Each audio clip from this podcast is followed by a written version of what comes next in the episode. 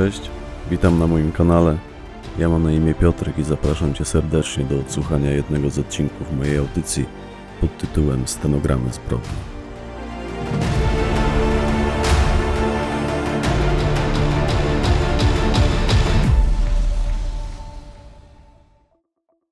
Olbrzym, część czwarta.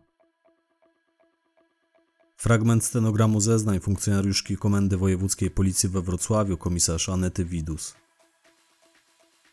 Nieopodal rzeczki, jednej z najchętniej odwiedzanych przez turystów w tym rejonie miejscowości, znajduje się równie niewielka miejscowość o nazwie Sokolec. W sumie to rzeczka się kończy i zaczyna się Sokolec. Jadąc dalej od Sokolca w kierunku Ludwikowic Kłodzkich, po jakimś czasie dojeżdża się do parkingu samochodowego, mniej więcej w połowie wspomnianej przeze mnie trasy. Droga po prostu ostro w tym miejscu zakręca i po lewej stronie znajduje się spora polana, a na niej parking. Prowadzi stamtąd jeden z wielu szlaków na Wielką Sowę, najwyższy szczyt tych gór. O ile sobie przypominam, miejsce, w którym znajduje się ten parking nosi nazwę Rozdroża nad Sokolcem. Tak, to się chyba nazywa Rozdroże nad Sokolcem. Wraz z Wrzosińskim zaparkowaliśmy tam jego auto na tym klepisku, bo to w sumie klepisko, nie ma tam grama betonu, żadnej wymyślnej parkingowej infrastruktury, żadnych wyznaczonych miejsc. Mówiąc ściślej, nie było to jego prywatne auto, tylko służbowe, nieoznakowany radiowóz należący do wałbrzyskiej komendy. Zgodnie z tym, co przekazał nam dyżurny, mieliśmy podejść kawałek szlakiem, który zaczynał się w tym miejscu, a prowadził, jak już wspominałam, na Wielką Sowę. I tak też zrobiliśmy. Gdy opuszczaliśmy parking, zauważyłam stojące na nim auto Wojtaszka, jego czarnego Land Rovera. Poznałam je, bo miało charakterystyczną pokrytą rdzą przednią maskę, co było zdaje się celowym zabiegiem. To był najnowszy model tej marki, wciąż był pokryty lśniącym lakierem, tylko ta maska porośnięta była rdzą. Są ludzie, którzy lubują się w takich klimatach, widocznie Wojtaszek też do nich należał. Wiedziałam, że to jego auto, bo widziałam go w nim zanim jeszcze doszło do osadzenia go w areszcie po znalezieniu zwłok Krzysztofa Bendy. Potem widywałam ten samochód na podwórzu jego willi. Było to jedno z dwóch jego aut. Drugie, czyli wiekowy i mocno zdezelowany Nissan Terrano, pozostaje do dziś na policyjnym parkingu w Wałbrzychu. Został przez nas zabezpieczony na potrzeby procesowe w sprawie Krzysztofa Bendy, gdy znaleźliśmy w nim ślady jego krwi. Dokładnie sobie wtedy obejrzeliśmy tego Land Rovera. To znaczy, obeszliśmy go, oczywiście też poszarpaliśmy za klamki. Był cały ubłocony, niechlujnie zaparkowany pośrodku klepiska stanowiącego parking. Wyglądało to tak, jakby został porzucony w sporym pośpiechu, aczkolwiek, jak się okazało, był pozamykany. Zaglądając do środka przez szyby, zauważyliśmy leżący na tylnej kanapie pusty pokrowiec na karabin oraz spoczywającą na podłodze przy fotelu pasażera parę eleganckich męskich butów. Te buty również wydały mi się znajome. Byłam wręcz pewna, że widziałam w nich kiedyś pułkownika. A pokrowiec był w kamuflażu Moro. Wyglądał dokładnie jak ten, który miał on przy sobie, gdy go aresztowaliśmy po strzelaninie w lesie. Przeszliśmy około 500 metrów tamtejszym szlakiem. Będąc jeszcze w połowie tej trasy, zauważyliśmy zaparkowany przy szlaku policyjny radiowóz i kręcących się obok niego ludzi. Gdy dotarliśmy w to miejsce, okazało się, że ci ludzie Dwie noworudzkie policjantki wraz z kilkorgiem przypadkowych świadków oblegają jedno z rosnących tam drzew. Pod nim spoczywały zakrwawione zwłoki pułkownika Wojtaszka. On siedział na ziemi, ubrany był w niebieskie dżinsy i zieloną łowiecką kamizelkę, aczkolwiek więcej na niej było wówczas już szkarłatu niż zieleni. Nogi miał obie wyprostowane, wyciągnięte do przodu, plecami, właściwie to lewym barkiem, był oparty o pień tego drzewa, lecz mówię, przechylony był mocno na lewą stronę i głowę miał odchyloną do tyłu. Wyglądało to tak jak na tym zdjęciu, wysoki sądzie. To drzewo, o które był oparty, to była względnie młoda brzoza. Obwód jej pnia wynosił 37 cm. i Wojtaszek spoczywał na ziemi oparty właśnie o tę brzozę. Jego nienaturalnie odchylona do tyłu głowa nosiła ranę postrzałową, ale jak się chwilę później zorientowaliśmy, to był przestrzał. Gwiaździsta rana wlotowa znajdowała się na jego czole, tuż nad prawą brwią. Otwór wylotowy, bo kula przeszła na wylot, znajdował się z tyłu głowy, w kości ciemieniowej tuż nad potyliczną. Ciężko też nazwać to otworem po kuli, bo Denat, mówiąc wprost, miał sporą wyrwę z tyłu głowy, ale tak bywa przy postrzałach. Kula potrafi obrócić się w locie, czy też spłaszczyć się na kości i w tym swoim pędzie zabiera tę kość ze sobą. Przypadku czaszki potrafi zabrać spore jej fragmenty. Rozrywa czaszkę, rozłupuje. Postrzałowa rana wlotowa to niewielka dziurka, wylotowa to spora wyrwa. Nie jest to jakieś nadzwyczajne zjawisko, po prostu tak się dzieje. I w tym przypadku też tak było. Fragmenty czaszki Wojtaszka zwisały z jego głowy, wciąż trzymały się na skórze. Znaleźliśmy je również na ziemi, na liściach tuż za nim, za drzewem, o które był oparty, za tą białą brzozą. Ten widok był dość makabryczny i wysoko nad nim, powtarzam, wysoko nad zwłokami Denata, w korze drzewa znajdował się niewielki otwór. Drzewo, ta biała brzoza, ociekała w tym miejscu krwią, więc przyjęłam tezę, że w tym otworze znajdować się może pocisk, sprawca tego nieszczęścia. Potem okazało się, że to założenie było trafne. Oczywiście w pierwszym momencie na myśl przyszedł mi motyw samobójczy, bowiem na rękach Wojtaszka, wzdłuż jego ciała, spoczywał myśliwski sztucer skierowany lufą w jego stronę. To był zarejestrowany na niego włoski sztucer marki Benelli, nawiązujący kształtem do strzelby śrutowej. Był to jednak sztucer z gwintowaną lufą. Na jego kadłubie widniała zamontowana ciężka luneta z termowizją. W magazynku brakowało jednego naboju, a łuska wciąż spoczywała w komorze nabojowej. Tego typu broni łuska po strzale sama nie wypada, trzeba tę broń przeładować ręcznie. Jak już mówiłam, w pierwszym momencie przyszło mi na myśl, że Wojtaszkowi z jakiegoś powodu znudził się żywot, ale zaraz potem doszłam do innych wniosków. Otóż pozycja, w jakiej znajdowało się jego ciało, pozycja broni, którą powiedzmy to sobie umownie wciąż trzymał, wykluczały możliwość postrzału, w wyniku którego zmarł. Jeśli dziura po kuli, która przeszła na wylot przez jego czaszkę, znajdowała się 150 cm nad nim, dokładnie 153 cm powyżej poziomu jego rozłupanej głowy, głowa z kolei znajdowała się na wysokości 30 cm od ziemi, a Wojtaszek miał 181 cm wzrostu, to oznaczało, że strzał musiał paść w momencie, gdy on stał, a nie siedział. Upadając, nie przyjąłby takiej pozycji, a z pewnością nie zdołałby utrzymać w ten sposób broni, którą w momencie, gdy został znaleziony, miał wycelowaną lufą ku sobie. Ta broń spoczywała w jego rękach, jakby wciąż przymierzał się do strzału. Tylko niemożliwym było, by znalazłszy się w tej pozycji, zdołał utrzymać lufę sztucera przy głowie, a palcami sięgnął spustu. Lufa tego sztucera była co prawda dość krótka, bo jak wspomniałam, zamierzeniem jego producentów było upodobnienie go do strzelby, ale miał on dokręcony tłumik, który wydłużał go o kolejne 40 cm. Mówię, Wojtaszek miał za krótkie ręce, by trzymać lufę przy głowie i nacisnąć spust. Jednoznacznie potwierdziły to późniejsze eksperymenty procesowe, które przeprowadziliśmy. Doszliśmy wówczas też do wniosku, że ewidentnie ktoś musiał mu pomóc rozstać się z życiem a potem podjął się dość nieudolnej próby upozorowania samobójstwa. Aspirant Wrzosiński też nie dał się nabrać temu, co tam ujrzeliśmy. Jeszcze tam na miejscu, już po tym jak obejrzeliśmy sobie to wszystko, powiedział do mnie: Strzał samobójczy raczej nie wchodzi w grę, a ja mu tylko przytaknęłam. Upewniliśmy się w tym, że samobójstwo Wojtaszka zostało przez kogoś upozorowane, gdy dotarł do mnie raport sekcji oraz raport balistyczny wyjętego z brzozy pocisku. O ile faktycznie był to sprawca tego nieszczęścia, to jednak nie był to pocisk pochodzący z należącego do Wojtaszka sztucera. Tego akurat pocisku nigdy nie udało nam się odnaleźć, bo też dosyć długo go szukaliśmy, skanując pobliskie zarośla i drzewa wykrywaczami metalu, a pocisk wyjęty z tej brzozy zwyczajnie okazał się być pociskiem wystrzelonym z pistoletu. Ekspertom udało się go odtworzyć, odczytać jego prawidłowy kaliber. To był kaliber 7,63, mauserowski. I wszystko wskazywało na to, że strzał nie padł z przyłożenia, jak zostało to upozorowane, tylko z oddali, z odległości około 30-40 metrów. Patolodzy nie odnotowali żadnych osmoleń, żadnej sadzy na czaszce denata, co świadczy o tym, że strzał mógł paść z pobliża czy też z oddali. W każdym razie nie z przyłożenia, jak można by wnioskować patrząc na zwłoki Wojtaszka i leżący na nich sztucer. Poza tym tę odległość można dokładnie policzyć, Wysoki Sądzie, znając energię początkową pocisku oraz grubość i twardość przeszkód, które przebył. I tak ją też policzyliśmy.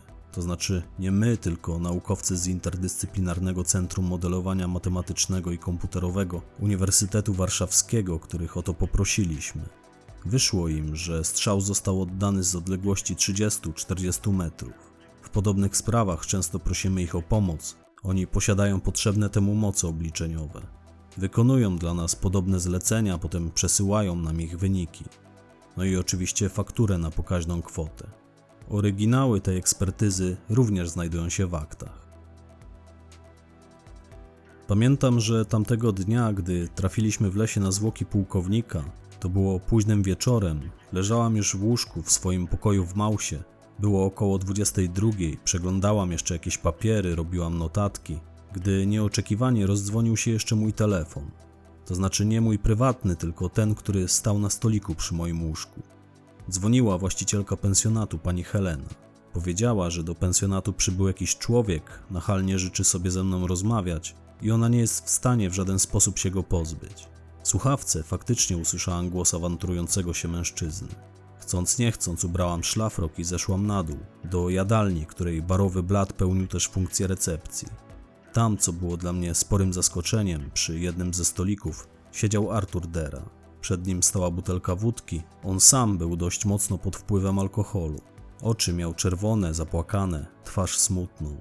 Usiadłam przy nim, zamówiłam mu mocną kawę, dał się namówić na odstawienie wódki, dałam mu chwilę, by się ogarnął.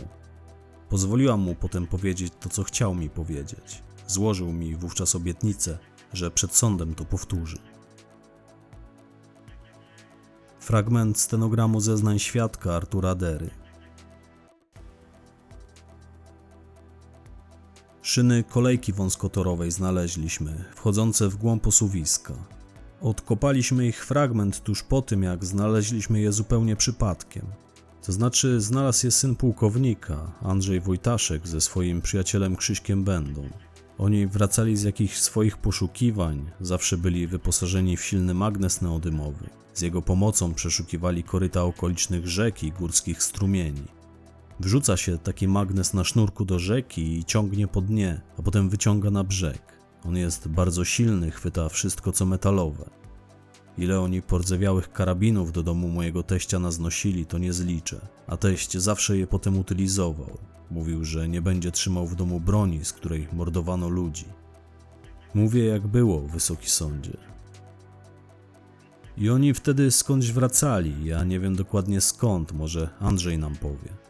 W każdym razie, gdy znaleźli się u podnóży Sobonia, postanowili odsapnąć i położyli plecak na ziemi. A kiedy postanowili kontynuować swój marsz, okazało się, że nie są w stanie oderwać od niej tego plecaka. Ten magnes, który mieli przy sobie, przywarł do czegoś, co było zakopane płytko pod tą ziemią. Niezwłocznie to odkopali i okazało się, że to szyna kolejki wąskotorowej. Potem, jak to się mówi, po nitce do kłębka, poruszali się wzdłuż niej z pomocą wykrywacza metalu i dotarli do osuwiska. Stąd wiedzieli, że prawdopodobnie mają do czynienia z nową sztolnią. Bardzo się z tego ich znaleziska ucieszyliśmy. Taka sztolnia to bardzo dochodowa atrakcja. Ta mina to nie był pierwszy wypadek, to w ogóle nie był wypadek. Wcześniej podobnych sytuacji zdarzyło nam się przynajmniej kilka. Była też sytuacja, gdy sam ledwie uniknąłem śmierci w tej sztolni. Miał miejsce taki motyw, że w czasie gdy próbowaliśmy udrożnić wejście do niej, nad naszymi głowami coś eksplodowało. Nie był to duży ładunek, może była to zwykła petarda, ale siła wybuchu była na tyle spora, że oderwał się wiszący jakieś 10 metrów nad nami skalny nawis. Na szczęście zdążyłem wtedy uskoczyć i spadające z góry głazy runęły obok mnie. Zostałem tylko lekko ranny. Spadło na mnie kilka pomniejszych kamieni. I dopiero wówczas zaczęło do nas docierać, że to nie są sytuacje przypadkowe, że ktoś za tym stoi, bo wcześniej gotowi byliśmy uwierzyć, że nad tą sztolnią krąży jakaś klątwa. Ciągle coś tam się działo. Bywało tak, że pracowaliśmy cały dzień, udrożniliśmy spory odcinek jakiegoś korytarza, A gdy wracaliśmy na to miejsce kolejnego dnia, zastawaliśmy tam spory zawał skalny i musieliśmy zaczynać wszystko od początku. Mało tego, dochodziło do takich absurdów, że pracowaliśmy praktycznie bez elektronarzędzi, bo te niezwykle często się psuły. Najpierw się po prostu psuły, z biegiem czasu zaczęliśmy znajdować je też uszkodzone, mimo że sami ich nie uszkadzaliśmy. A to w silniku młota pneumatycznego był piach, a to ktoś nam pociął przedłużacz, a to z dziury w baku generatora prądu wylało się całe paliwo. Tak, takie sytuacje miały miejsce. Zaczęliśmy podejrzewać sabotaż w momencie, gdy do baku wynajętej przez nas ładowarki ktoś nasypał ziemi. Ktoś wyłamał korek od baku z paliwem i bezczelnie wypełnił go ziemią. Teścia szlak trafił na miejscu. Wynajęcie tej ładowarki tanie nie było, a tu jeszcze taki numer. Najpierw podejrzliwie spoglądaliśmy na siebie nawzajem, ale potem odbyliśmy ze sobą poważną rozmowę, to znaczy w swoim gronie, i wyszło na to, że wszyscy odżegnaliśmy się od tych sytuacji. Uznaliśmy, że to musi być ktoś obcy i postanowiliśmy złapać tego kogoś na gorącym. Ale w czasie, gdy robiliśmy na tego osobnika zasadzki, to znaczy czailiśmy się nocami w pobliżu sztolni z nadzieją, że znów się tam pojawi, niestety długo nikt się nie pojawił. Tak jakby ten ktoś wiedział, że się na niego zasadziliśmy. Potem przestaliśmy się zasadzać, a dziwne sytuacje znów zaczęły się powtarzać, więc zamontowaliśmy w okolicy kamery z noktowizją i dzięki nim wreszcie poznaliśmy człowieka, który nam to robił. Pojawiał się u nas przynajmniej kilka razy w miesiącu. Tam nie było już czego psuć, bo później już nawet łopaty i miotły woziliśmy ze sobą. Więc z biegiem czasu zaczęły przytrafiać nam się jakieś dziwne wypadki, potem ktoś zniszczył wszystkie kamery. My oczywiście już wiedzieliśmy kto, a krótko potem wydarzyła się ta sytuacja z miną.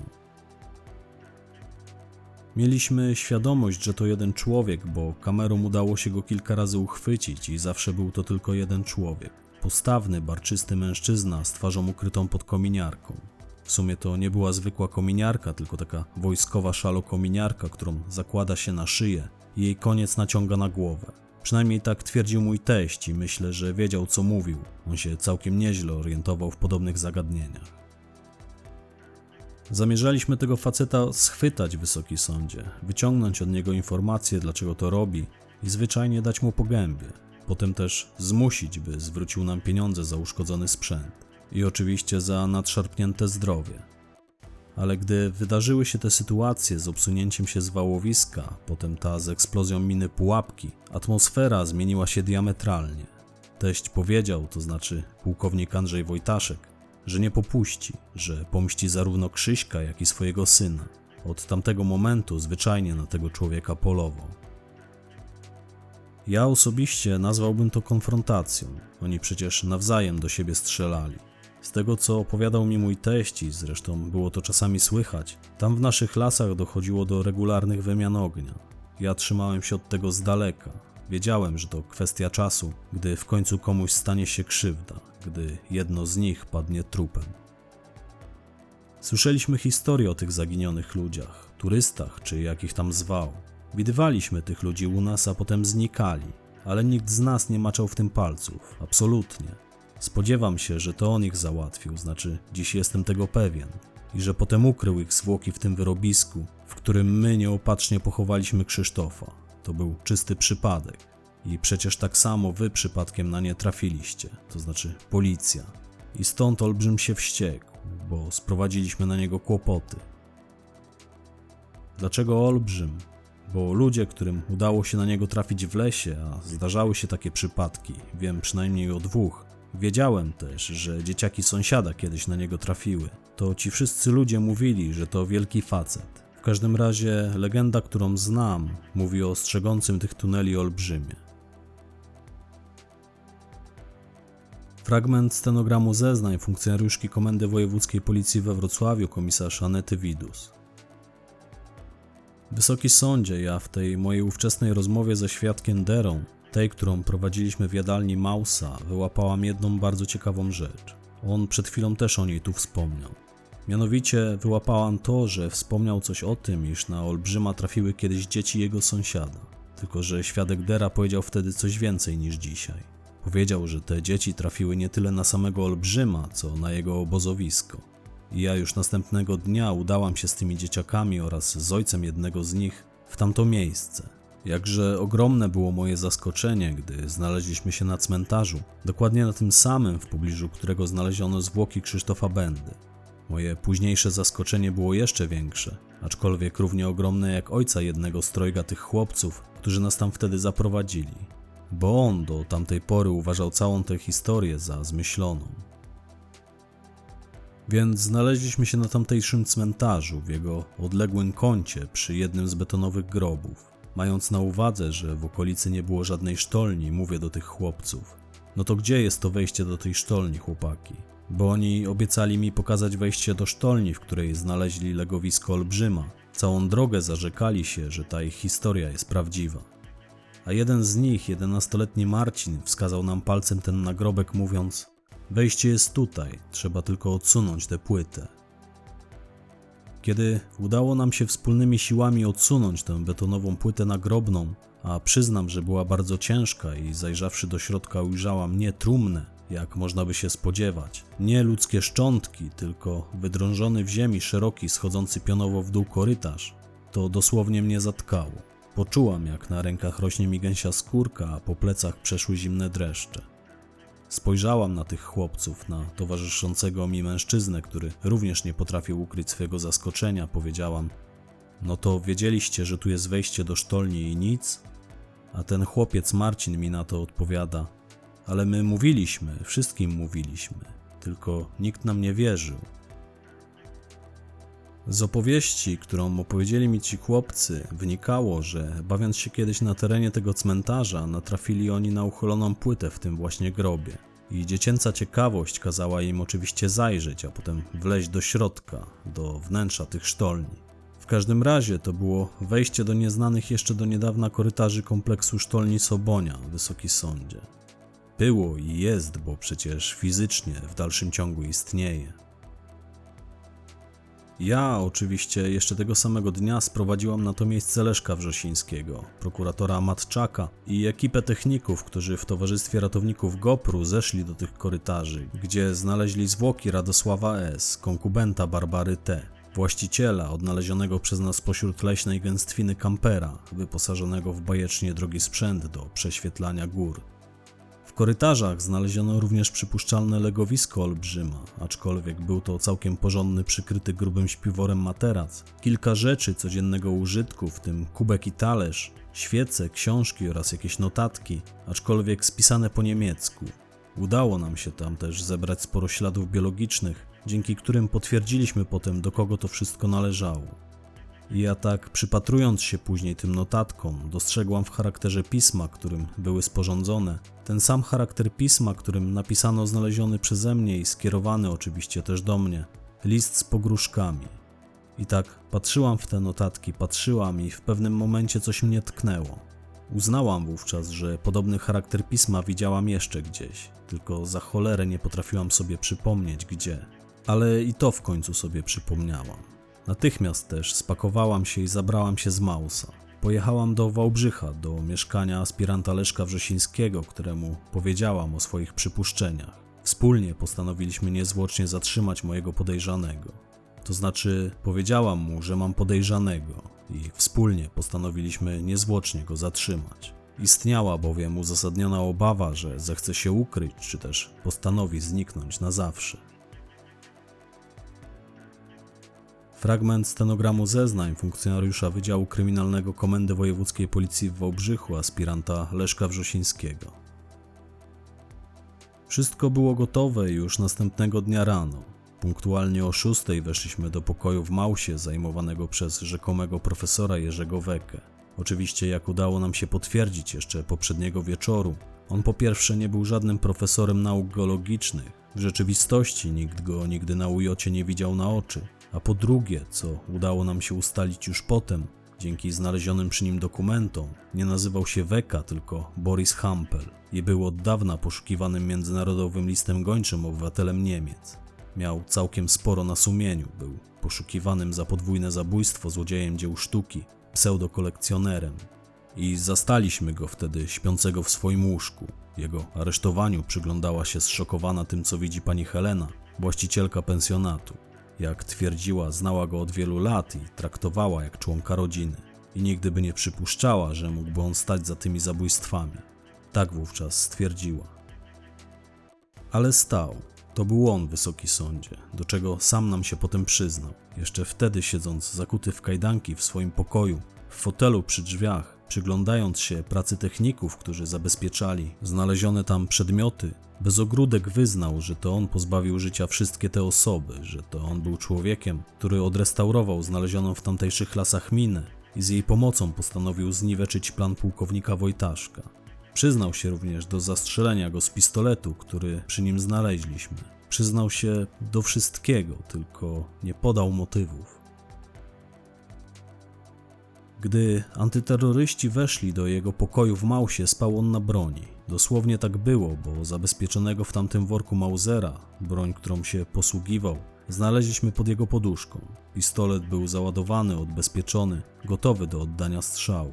Na szczęście nasi chłopcy zrobili to, co do nich należało na tyle sprawnie, że nie zdążył on nawet się obudzić, a tym bardziej po ten pistolet sięgnąć. Podczas zatrzymania jego lewe przedramię uległo złamaniu, ale cóż, i tak się zdarza. Tak, podejrzany Boris Hampel stawiał czynny opór. Byłem tego świadkiem. To starszy mężczyzna, w mojej ocenie doznał kontuzji przedramienia, siłując się z funkcjonariuszem, który starał się założyć mu kajdanki. Podobne wypadki chodzą po ludziach, zwłaszcza stawiających czynny opór. Gdy dotarło do niego, co się dzieje, co ma się stać i co mu za to wszystko grozi, a stało się to dość szybko, podejrzany zamilkł. Przestał odpowiadać na nasze pytania, a jakiś kwadrans później, jeszcze zanim przyjechało pogotowie wezwane przeze mnie do tej jego złamanej ręki, poprosił, by go zaprowadzić do toalety. On siedział w tym fotelu w slipach, pozwoliłem mu więc ubrać spodnie i koszulkę. Leżały na krześle przy jego łóżku, złożone w nienaganną kosteczkę. Chłopaki pomogli mu się nawet ubrać, jeden z nich odprowadził go potem do toalety. I za moment z dołu, bo funkcjonariusz zaprowadził go do ogólnodostępnej toalety znajdującej się na dole, przy jadłodajni. Nie pozwoliliśmy mu skorzystać z toalety w jego pokoju, żeby nam nie zatarł ewentualnych śladów. Więc za chwilę na dole rozległy się jakieś krzyki. Natychmiast też zbiegłem po schodach, zajrzałem do toalety, w której przebywał Boris Hampel. Jej drzwi były otwarte na oścież. On siedział na tej toalecie, aczkolwiek ciało miał już wiotkie, miał oczy obrócone białkami do góry, dusił się, był siny na twarzy, z jego ust toczyła się piana. Jeden z funkcjonariuszy przytrzymywał go na tej toalecie, trzymał mu głowę, starał się udrożnić mu drogi oddechowe. Spytałem stojących obok mnie funkcjonariuszy, co się stało, ale oni tylko wzruszyli ramionami. Mając na uwadze, że jedzie do nas zespół pogotowia i za chwilę powinni być na miejscu, podjęliśmy się z komisarz Widus akcji reanimacyjnej, ale nie przyniosła ona rezultatów. Pamiętam, że w momencie, gdy prowadziliśmy uciski klatki piersiowej Borisa Hampela, bo on bardzo szybko stracił przytomność i oddech, z jego ust wciąż wydobywała się piana o gorzkim zapachu migdałów, mieliśmy więc na uwadze, że mogło dojść do zatrucia. Potwierdziła to późniejsza sekcja zwłok. To był cyjanowodór, a on też szklaną fiolkę, którą przegryzł, musiał mieć przy sobie. Jak wykazała późniejsza ekspertyza, miał ją zaszytą w spodniach, skąd ją wydobył, gdy znalazł się sam w toalecie. Funkcjonariusz, który go pilnował, mając na uwadze jego prawdopodobnie złamaną w przedramieniu rękę, rozpiął mu kajdanki. Po prostu zlitował się nad nim. Pamiętam, że on jeszcze ostatkiem sił, praktycznie tuż przed tym, jak stracił przytomność i oddech, powiedział: Po mnie przyjdą następni. A kiedy jego głowa opadła bez sił na podłogę i wydał z siebie ostatnie tchnienie, klęcząca wtedy przy nim komisarz Widus powiedziała: W porządku, będziemy czekać. I rozpoczęła akcję reanimacyjną. Kiedy na miejsce przybyli ratownicy medyczni, jeszcze przez jakiś czas próbowali go ratować, ale ostatecznie zrezygnowali. Potem przyjechał lekarz, by stwierdzić jego zgon. Na szczęście na miejscu był wtedy prokurator Matczak. Właściwie to wszystkiemu się przyglądał za naszych ramion, dzięki czemu uniknęliśmy potem wielu pytań. I tak to wszystko wyglądało, wysoki sądzie. On odszedł z tego świata na własne życzenie. Potem w pokoju zajmowanym przez podejrzanego znaleźliśmy pudełko, a w nim cztery szklane fiolki zawierające cyjanowodór. Każda była opakowana w metalowe pudełeczko, takie jak miał zaszyte w spodniach Boris Hampel. Oprócz tego w znajdującej się pod jego łóżkiem skrzyni znaleźliśmy zaawansowaną radiostację wysokich częstotliwości, służącą mu najpewniej do komunikacji z mocodawcami. Do tego laptop, a na jego dysku tysiące planów sobie górskich tuneli. Prawdopodobnie większość z nich była jednak sfałszowana, wciąż pracują nad nimi specjaliści z Polskiej Akademii Nauk. Pamiętam, że tego dnia widziałem w oczach komisarz taki dziwny blask. Ona wcześniej często chodziła smutna, zamyślona. W pewnym momencie, gdy oględziny tamtego pokoju już się zakończyły i znaleźliśmy się w jadłodajni, oboje zamówiliśmy sobie piwo już tak zupełnie dla relaksu, to był w sumie wieczór, i zrobiliśmy to po to, by wypić za zmarłego, bo ja mówiłem, taka policyjna tradycja, jak się ma do czynienia ze zwłokami, to należy się potem napić. Więc siedzieliśmy przy stoliku, w sumie to w milczeniu, bo oboje byliśmy zmęczeni wydarzeniami tamtego dnia i poprzedzającej go nocy. W pewnym momencie przyszło mi do głowy, by spytać panią komisarz, skąd miała pewność, że przeczucie wobec rzekomego profesora ją nie myli. To znaczy, skąd wpadła na pomysł, że to wszystko jego robota. I ona wstała od stolika, poszła na chwilę na górę do swojego pokoju, potem wróciła z powrotem. Rozłożyła przede mną na stole notatki, które znaleźliśmy w tunelach, do których wejście pokazały nam głuszyckie dzieciaki.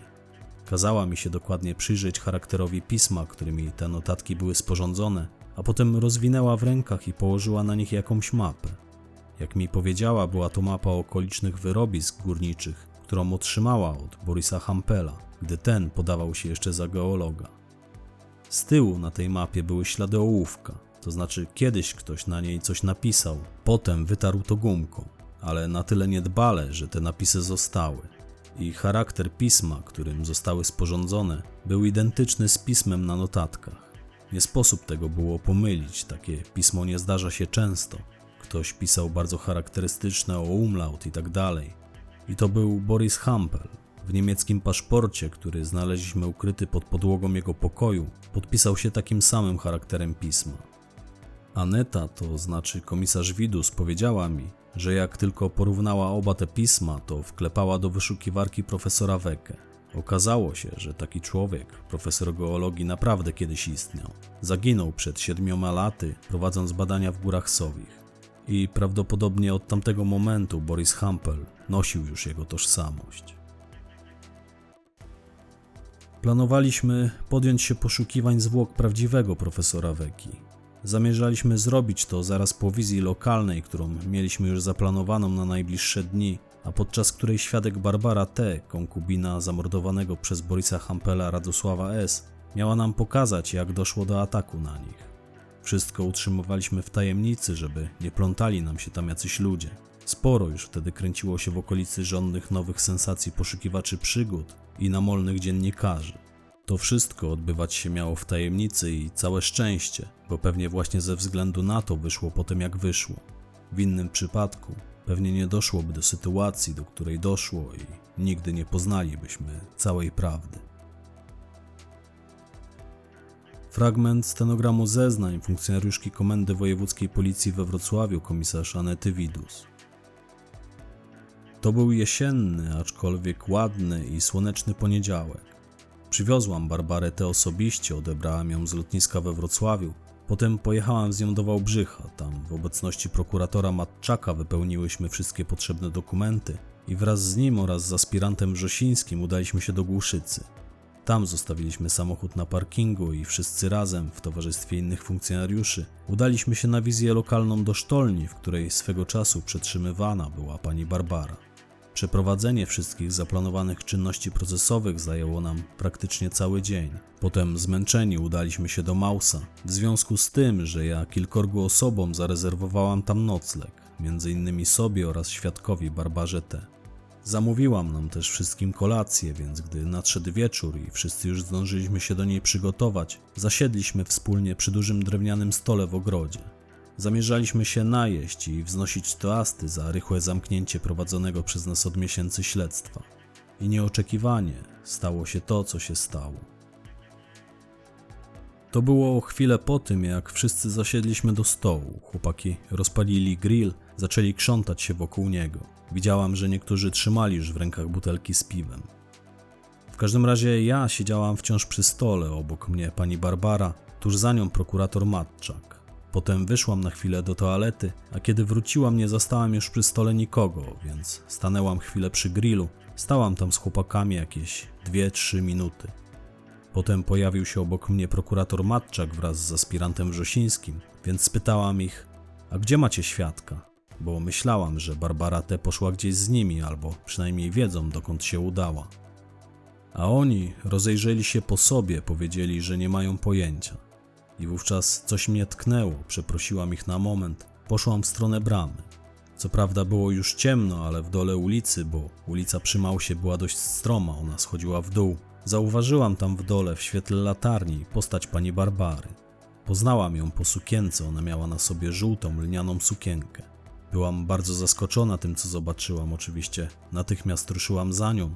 Przez chwilę wołałam ją po imieniu, ale ona zupełnie nie reagowała, więc zdjęłam z nóg klapki, wzięłam je do ręki i podbiegłam do niej. Gdy się z nią zrównałam, zauważyłam, że ona płacze, wręcz zanosi się łzami. Miała już rozmyty makijaż, tuż ściekał jej po twarzy. Nie wiedziałam, co się stało, byłam zszokowana tym, co zobaczyłam. W pierwszej chwili pomyślałam sobie, że w ten sposób postanowiła ona dać upust emocjom, które przez cały dzień jej towarzyszyły. Postanowiłam więc do niej mówić, pytałam ją też, co się dzieje, ale ona nie potrafiła wydusić z siebie ani słowa. Wtedy wyprzedziłam ją, stanęłam przed nią, przytuliłam ją mocno. Dałam jej chwilę, by sobie popłakała. Później ponownie spytałam, co się stało. A ona odparła, że kobieta, która jest właścicielką Mausa, to ta sama osoba, która postrzeliła ją w sztolni. I ja doznałam takiego szoku, że przez moment do mnie nie docierało, o czym ona mówi. Ale w rozmowie, którą chwilę później przeprowadziłyśmy, ona wytłumaczyła się dokładniej. Dodała, że podczas mojej nieobecności przy stoliku pojawiła się pani Helena, właścicielka pensjonatu, z pytaniem, czy jesteśmy już gotowi, czy może już zacząć podawać nam kolację. I dostrzegła wówczas siedzącą tam na krześle panią Barbarę, a z kolei ta druga zdążyła już w tej pierwszej rozpoznać osobę, którą zapamiętała ze sztolni. Zapamiętała jej charakterystyczny chód oraz zapach jej perfum. To faktycznie były perfumy jedyne w swoim rodzaju, ja też wielokrotnie je czułam i nigdy u kogoś innego. Ze słów pani Barbary wynikało, że pani Helena, ujrzawszy ją, prawdopodobnie też natychmiast zorientowała się, z kim ma do czynienia, bo zaczęła się nerwowo zachowywać, odwróciła twarz, wycofała się i zniknęła za drzwiami pensjonatu. I potem nikt jej już nie widział. Nigdy, wysoki sądzie. Szukamy jej do tej pory. W sumie to wciąż szuka ją policja całej Europy, bo krótko po tych wydarzeniach i po tym jak przeszukaliśmy cały jej pensjonat, wydaliśmy za nią międzynarodowy list gończy. Właściwie to jeszcze tego samego dnia, gdy w ogrodzie pensjonatu Maus odnaleźliśmy prawowitych jego właścicieli, małżonków Judytę i Stefana Z. Oboje zostali zabici strzałami w tył głowy, oczywiście z Mausera, i pochowani we wspólnym grobie, we wspólnej dziurze na ogrodzie. Umowa sprzedaży, którą rzekomo zawarli z Heleną Wiśniewską, a właściwie to z Heleną Szat, drugą żoną zmarłego Borisa Hampela, podającego się za profesora geologii olbrzymiego mężczyznę. Stąd pewnie ten przydomek olbrzym, bo Boris Hampel był naprawdę wielkim mężczyzną. Zapadła mi w pamięć jeszcze jedna sytuacja, o której warto wspomnieć, by rozwiać pewne wątpliwości, Wysoki Sądzie. Mianowicie tamtego dnia, gdy w ogrodzie Mausa wydobywaliśmy zwłoki jego prawdziwych właścicieli, ja przez moment stałam oparta o radiowóz aspiranta Wrzesińskiego, o czymś z nim rozmawiałam. I kątem oka zauważyłam, że ulicą przychodzi kobieta, ta starowinka, którą kiedyś zaczepiłam, a która ponoć mieszkała w lesie. Ona szła ulicą i ciągnęła za sobą niewielki wózeczek, taki mały wózek na dwóch kołach od rowera. Miała na nim jakiś worek i łopatę, przynajmniej tak wyglądało to z odległości 10 metrów, które mnie od niej dzieliły. I mnie wtedy olśniło, dosłownie olśniło mnie na jej widok, wysoki sądzie. Przeprosiłam Leszka na moment, podbiegłam do bramy, przeszłam przez furtkę, dobiegłam do tej starowinki. Ale ona szła dalej. Ja czułam, że ona zdaje sobie sprawę z mojej obecności, ale zdawała się zupełnie nie zaprzątać sobie tym głowy. Więc zaryzykowałam. Idąc obok niej, powiedziałam do niej wprost to, co mi przyszło wówczas do głowy. Mianowicie spytałam ją: To na tym wózku przewiozła pani zwłoki Krzysztofa Bendy pod cmentarz? A ona, idąc dalej, tak jak szła, nie zwolniwszy kroku ani na moment, nie spojrzawszy nawet w moją stronę, odparła: nie dawało mi spokoju, że kolejna matka nie pochowa syna. Zbyt wielu takich leży w tych górach, zapomnianych, bezimiennych. To była najwyższa pora to zakończyć. Sama byłam matką i w przeszłości straciłam w tych górach swojego syna.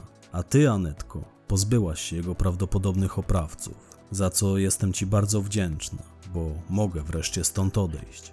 Zakopałam właśnie wszystkie swoje smutki i zamierzam wrócić tam, skąd kiedyś przyszłam. Oni prędzej czy później tu wrócą, bo przyroda nie lubi próżni, zwłaszcza skarby nie lubią pozostawać bez nadzoru. Ale może już ktoś inny będzie nad tym wszystkim czuwał. Żegnaj, Anetko. Mam nadzieję, że twój komin jest taki, jaki sobie wymarzyłaś. Tak brzmiały ostatnie słowa tej kobiety, gdy ostatni raz widziałam ją na oczy. I potem nikt jej już nigdy nie widział, podobnie jak Heleny Szat. Nie, wysoki sądzie, akurat komin mam do poprawki.